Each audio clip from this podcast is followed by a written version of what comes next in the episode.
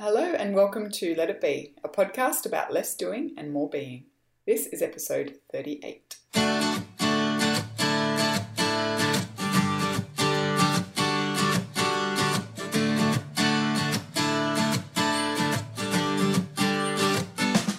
So, Brooke, early last year, I attended a conference, and one of the speakers there was a real contrarian. So, everything you said to him, he challenged it. He kind of made you back up what you were saying. And I can tell you that this was really annoying. um, but what it did was show me just how much of the stuff I knew, and when I when I say knew, that's in inverted commas how much of the stuff that I knew was actually based on assumptions. So it was based on theories that I had not actually tested. And um, since leaving that conference, so this was kind of early last year, 2015, every opportunity I've had to kind of challenge an assumption of my own, I've taken it. And I've actually been quite shocked at just how much of the stuff I thought I knew was wrong. so, I guess my question for you to start off is Have you ever kind of come across one of those contrarian types? Yes. Have you found them annoying like me? And what do you think that says? Hmm, I have definitely come across a few contrarian types and have definitely found them annoying. But to be fair, that says way more about me than it does about them.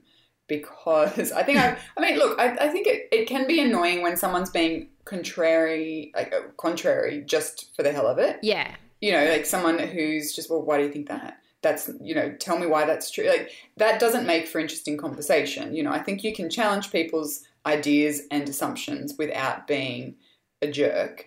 So I think I've come across both types the people who I'm quite pleased to be challenged by, and the people who I think are just maybe doing it for other reasons. I don't Just know. just to be an idiot as opposed Exactly. to genuinely going, well, why is it? Do you think that? Like, what have you got to back that up? Yeah, which I think as a kid, I wasn't, it wasn't ever really encouraged. It wasn't actively discouraged, but it wasn't really encouraged for me to question people and their motives and their Mm. beliefs.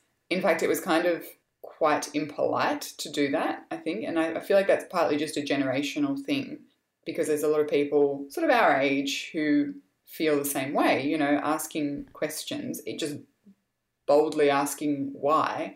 It was something that you did that annoyed people, you know. So for me, it's taken a bit of time, I guess, to get used to the idea that there is nothing rude about being curious. And that was part of the reason I think why the questioner was always so irritating is the wrong word. Uh, ab- abrasive maybe to to just me and my own little pocket, like the little box that I'd put myself in in life. But I think that the more I meet people like that and the more I allow myself to be open to the questions that they're asking, undoubtedly the broader my life is and the the wider and deeper my my world feels and that's only a good thing. So Yeah, i'm really glad for people like that. Maybe not in the moment but you know I, I, can- think of really specific conversations that i've had in my past where you know I, I had a belief or i had a an assumption that i could have sworn was right and the other person was mistaken and over time someone has gently maybe informed me of different things or different perspectives or different facts that I just either didn't know about or didn't care about. And my opinion has changed completely on, on those things. And I'm glad for that. None of those changes have been bad, you know, and I think that people who force us to question our assumptions or situations that force us to question our assumptions are challenging but ultimately beneficial. Yeah, ultimately quite necessary, aren't they? Because I um, Yes. so I had a friend of mine who who's no longer with us. So he was a lawyer, so you can imagine. and so it was like every conversation I had with him, like if I stated an opinion, he kind of challenged me to back it up. Sometimes it was great. Sometimes it's like, you know what, I just want to have my opinion and Yeah. not have to tell you where it comes from. You weren't stating it as fact. Yeah. Like there's a difference between fact and opinion, and you're aware of that. Definitely. But interestingly, I look back on that and kind of what he got me to stop doing, because I think what I used to do was state opinion as if it was fact. Right. And that was something I was quite big on. um, and I kind of what he got me out of doing was doing that. So yeah, I stopped stating opinion as fact, but that didn't stop me making assumptions and and basing a lot of my beliefs and behavior on those assumptions. And so then this, when we went to this conference last year and we, we came across um, James, who was the one who was, you know, yeah, like, yeah, we sat down for a mastermind with him and he just like was firing off all these questions at us about like our business and how we did things and why we did things. And, and, you know, and it's just, he'd be like, you know, what's your most expensive product and how much does it cost you to produce that? And da da. And, you know, how many hours does it take and why do you, know, why does it need to take so many hours and what are you doing and you know and things like you know Ant would go like well I have to have a meeting with the client da da da and he's like why do you have to have a meeting with the client and it's like well because you do. That was all he had to offer was just like well because you have to. And it was just a really interesting process to go through and to because in the moment of being challenged like that you're just like what do you know? Like of course this is how things have to be done. This is it's just how it's done. And it's only you know it's always usually after the fact isn't it when you've been challenged in that way that you're able to kind of go away and probably self-awareness comes into this self-reflect a bit and go ah you know what? He's actually right. Like we've never actually tested that assumption. Mm-hmm. do we have to have meetings? Could we do this over the phone or over skype? And we have since tested that assumption and kind of come to the conclusion that yes the in-person meeting is a really really kind of important thing for the particular client that we service. Like if we were servicing, I guess, a lower price point client, then no, we wouldn't have to. But where we are at in our business, we do. Yeah. But we did test that theory just to make sure that we weren't just doing something because we'd always done it. We were doing it for good reason. And we've since gone on to test a lot of other things in our business. And then I personally have gone on to test a lot of things in my own life. So every time I catch myself going, I won't do that because in that I'm predicting other people's behavior, that's when I kind of force myself to go, okay, you can't, you're just making an assumption there. You're assuming they're going to respond in this way. You're assuming they're going to behave like this. Just do it. you know, ask mm. the thing that you want to ask or put the thing out there that you want to put out there. And of course, I've lost count now of how many times I've been proven wrong in my assumption. And that, yeah, it's interesting going back to what you said about your reaction to this speaker, you know, who was constantly questioning everything that you had to say. Like, well, why? Why do you say that? You know, do you have proof of that?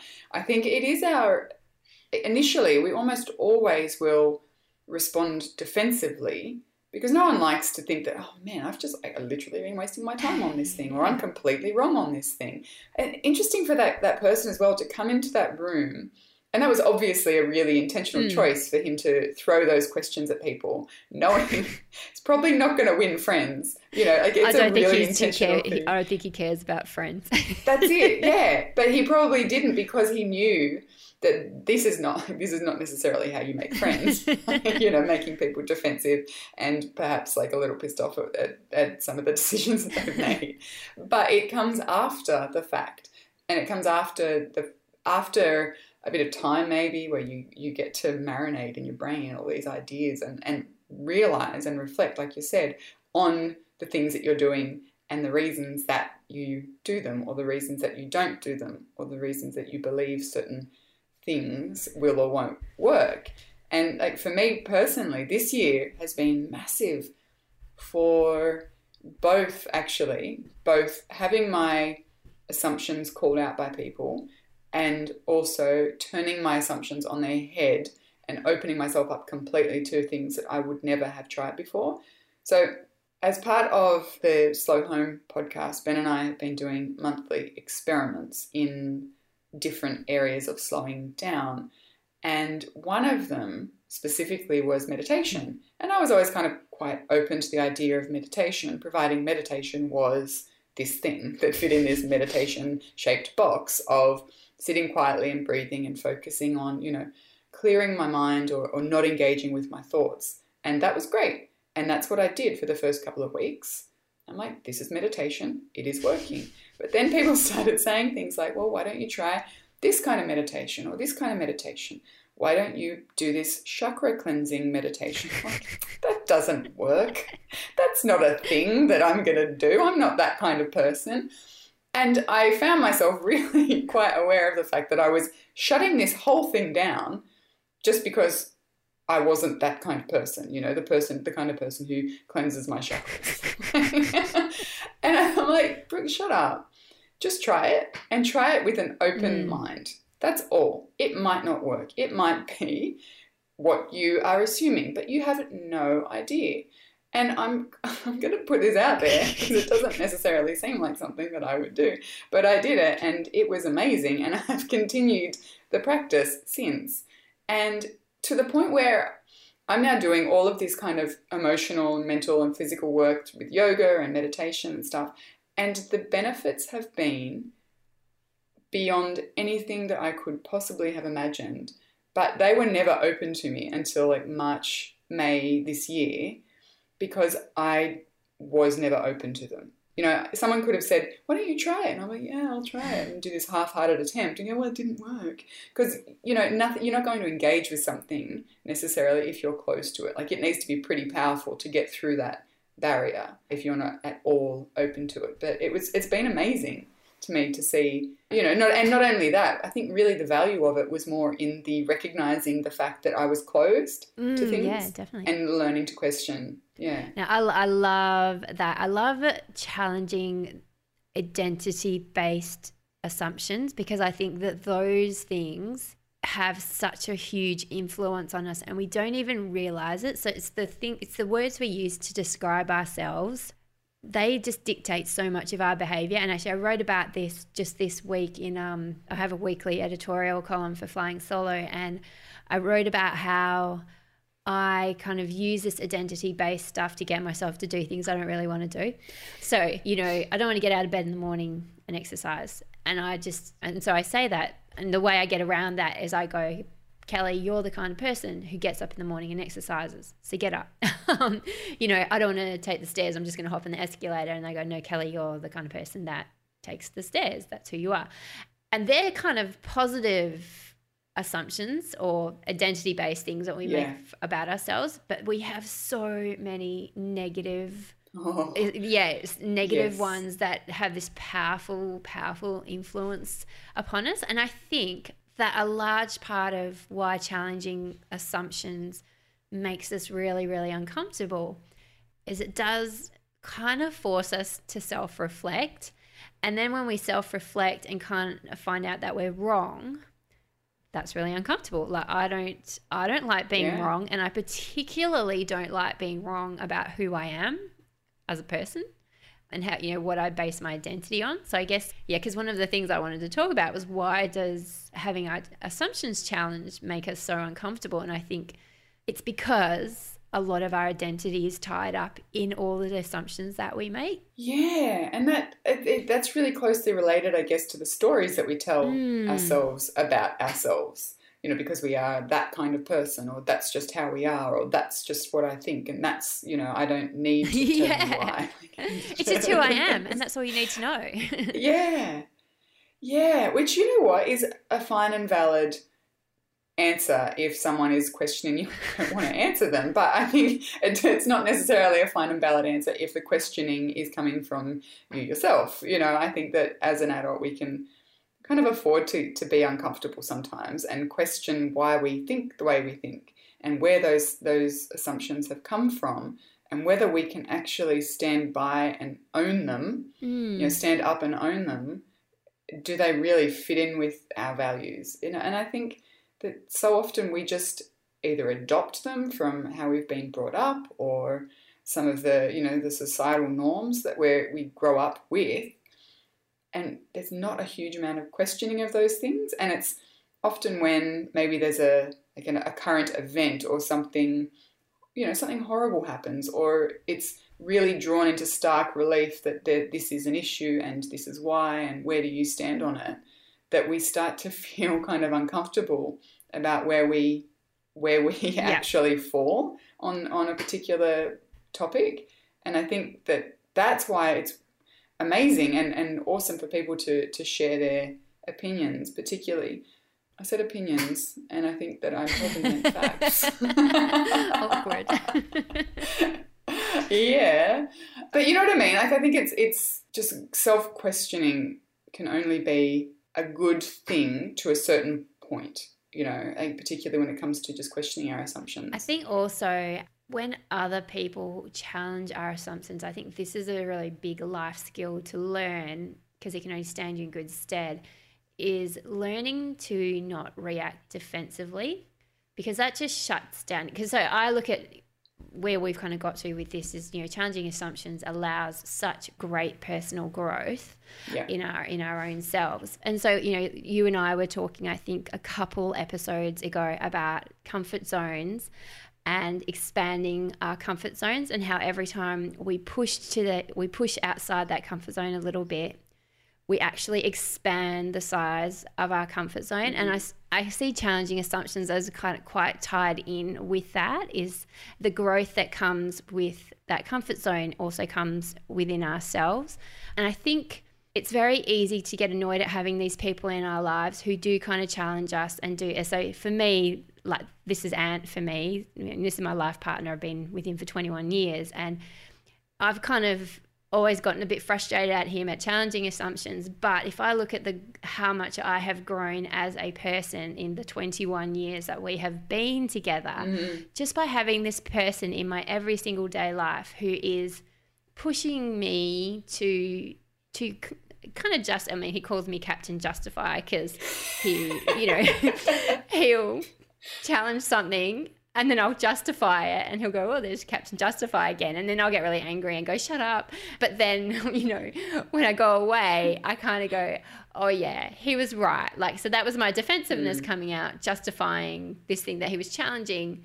But he is right. And you're just getting these little shifts in thinking all the time. And I kind of almost shudder to think who I would be if I didn't have that person in my life who was constantly challenging me. And I guess I kind of see there are, you know, there are people I know who have clearly don't have this person in their life because they're quite locked in in everything that they think and they just don't have the capacity to think in an open way. And I think that that is really mm. key is that when your assumptions are challenged and you slowly, slowly learn to react to those challenges in slightly less defensive way all the time, the way that your mind opens up and the way that your capacity for growth increases is just a really powerful thing. And I wish kind of everybody had that person in their life, if that makes any sense. Yeah, I, I, it makes perfect sense, and I wish absolutely everyone had that. But I also think that some people, for whatever reason, I have no idea what this reason might be, just don't have the either the capacity at hmm. all or the interest at all to consider shifting their assumptions.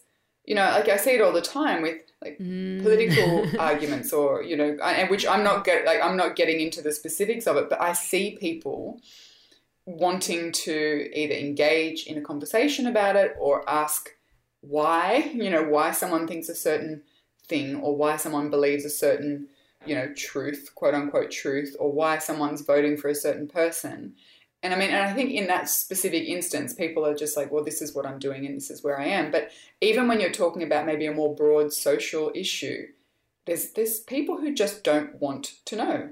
And I wonder if that's because they don't want to know what they don't know because it might and probably hmm. not consciously, but because it might it might challenge their assumptions or their beliefs, or because they just genuinely don't care for whatever anyone else is, is saying. And I think it's yeah, I have no idea, you know, why that is for, for some people and some issues, but I think it, it's really challenging if you come across someone like that who's a, almost as contrary as the contrarian who's asking questions. Like they're just as just as stubborn in their lack of curio- curiosity. you know, it's and they're just their lack of openness to thinking in a different way to them. So that's the thing. Like, I don't have to agree with what you think about a certain topic to learn about you. And I think that's what I love most about you know those conversations where people are able to engage at that level, I think they're the best conversations ever because, like I said, yeah, we don't have to be in agreement about what's being said or thought. But just by hearing each other's, you know, okay, if you think like that, why do you know, why do you think capitalism is the best kind of whatever it is, or why do you think socialism is? And you know, you have that conversation. I don't have to agree that you think the way that you do, but I can learn a lot about a lot of stuff just by hearing your opinion on it. And I get to, I just get to expand my thinking about stuff. Yeah. It's not even necessarily a change of opinion, is it? Or, no. you know, a change in, in your belief, but an expansion of the way you think and, maybe an, an empathy or a, a, a way. A, a, yes. You can be compassionate and empathetic. We, we don't necessarily need to change your mind on whatever issue you're talking about but you can understand, you know, where, where the other person is coming from. And maybe that's the difference. You know, you see it like, let's say, uh, if you happen to stumble across a discussion online where people are genuinely having an open dialogue, like they can be on two different sides of the same fence and they're not going to agree, but you can see people stating their position and their reasons, and the other people saying, "Okay, I understand that. This is why I think that the opposite is true." Yeah, and that's an exchange of ideas. Then you see people just yelling at each other, yeah, and not at all. And getting personal and going, yeah. you know, okay, you think this, you're an idiot. Yeah. Oh, when I, you know, when you stumble across those very rare conversations yes, very rare. online where people are engaging in a respectful manner and disagreeing in a polite, you know, going, yeah, I disagree with you, and it's this is why I'm not, you know, and I'm not I'm playing your opinion and your thoughts and not you as a person. I just I just love them. I've I learn so so much about them. Yeah. And as you say, what comes out of that is empathy. So I don't have to agree with you. I don't have to like what you're saying, but the ability to empathize and understand with your position just makes everything better. And this is mm. yeah, now this is going to be my INFJ idealist coming coming out. But that's my that's my dream for the world that we're able to drop these barriers that we have and that assumptions do create and just engage in a really respectful manner with each other's thoughts and feelings and you know and have these kind of conversations more often than not but unfortunately that's just not what happens it makes me sad i know and it's it's fear it's you know it's us versus them. It's a whole anger is a whole host of reasons, I think. But I like what you just said. I think it, it really kind of sums it up beautifully. You said assumptions create barriers. You're very wise, Kelly. They do. Thank you for listening to this episode of Let It Be. If you want to connect with Kelly or myself, you can find us on social media. Kelly is at Kelly Exeter on Twitter, and on Facebook, if you search for A Life Less Frantic, you will find her there. And on uh, Twitter, I'm at Brooke McAlary, and on Facebook, I'm at Slow Your Home. And uh, if you wanted to either reach out to us on Twitter, you can use hashtag LetItBePod or uh, head over to letitbe.fm and you can find our show notes and other information about the show. Uh, finally, if you wanted or felt, you know, the desire to leave us a rating or a review on iTunes, that would be wonderful. And um, you know, we we read them all, and we appreciate you taking the time to listen and then uh, tell us what you think.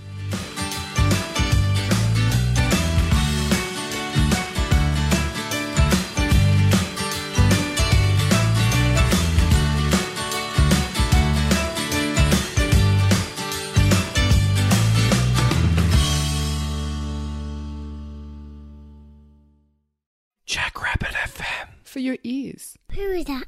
Hi, Puck Pass.